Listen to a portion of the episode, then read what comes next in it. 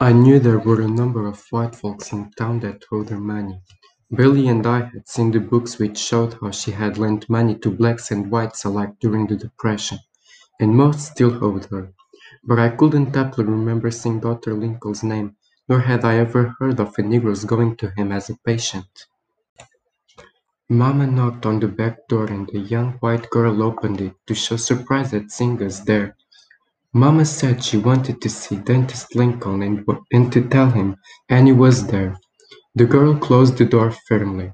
Now the humiliation of hearing, hearing Mama describe herself as if she had no last name to the young wild girl as was equal to the physical pain. It seemed terribly unfair to have a tooth toothache and a headache and have Stand up when you see a lady, you contemptuous scoundrel. Her tongue had thinned, and the words rolled off well enunciated. Even though by rights he was paid up before, I figure he gonna be that kind of nasty. He gonna have to pay for it.